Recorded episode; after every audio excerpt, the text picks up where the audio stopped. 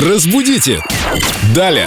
Здравствуйте, Виктория. Мы так рады вас видеть. Вы такая зажигательная. И, как всегда, мы надеемся, что вы прольете свет на очередное выражение, которое мы не знаем, как расшифровать. Мы все его произносим, например, «гол как сокол», но не знаем, что оно означает, откуда есть пошло это выражение. Да, действительно. Выражение очень забавное, потому что, казалось бы, при чем здесь вообще птица? Я как-то не встречала каких-то обеспеченных соколов, если честно.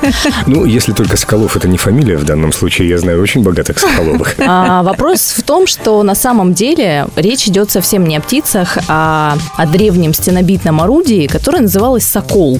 Так. Оно представляет из себя просто такое бревно, а, колоченное металлом или чугунный брус, подвешенный на цепочках. То есть принцип тарана его подвешивали и разбивали крепости, а, стены, какие-то двери, в общем, все то, что нужно было разбить. И Куда нужно было проникнуть? да, и из-за того, что а, само это бревно было очень гладким, голым, оттуда и возникла эта фраза «гол как сокол». Со временем она уже стала использоваться в некотором другом смысле, поэтому птиц мы не трогаем, они здесь совершенно ни при чем. Виктория, а в каких ситуациях сейчас мы используем это выражение «гол как сокол»? А в ситуациях, когда хотим описать крайнюю бедность, когда у человека, грубо говоря, ни кола, ни двора, и совсем все грустно. Ну, это не Это очень... минимализм называется в наше время. Это не очень характерно для нас. У нас благосостояние народа растет. Дорого Вот, у нас Это всё в прекрасные порядке. новости. Ну, в общем, понятно, птица ни при чем, сокол это не сокол, это орудие Да. для того, чтобы открыть двери, например. Именно так.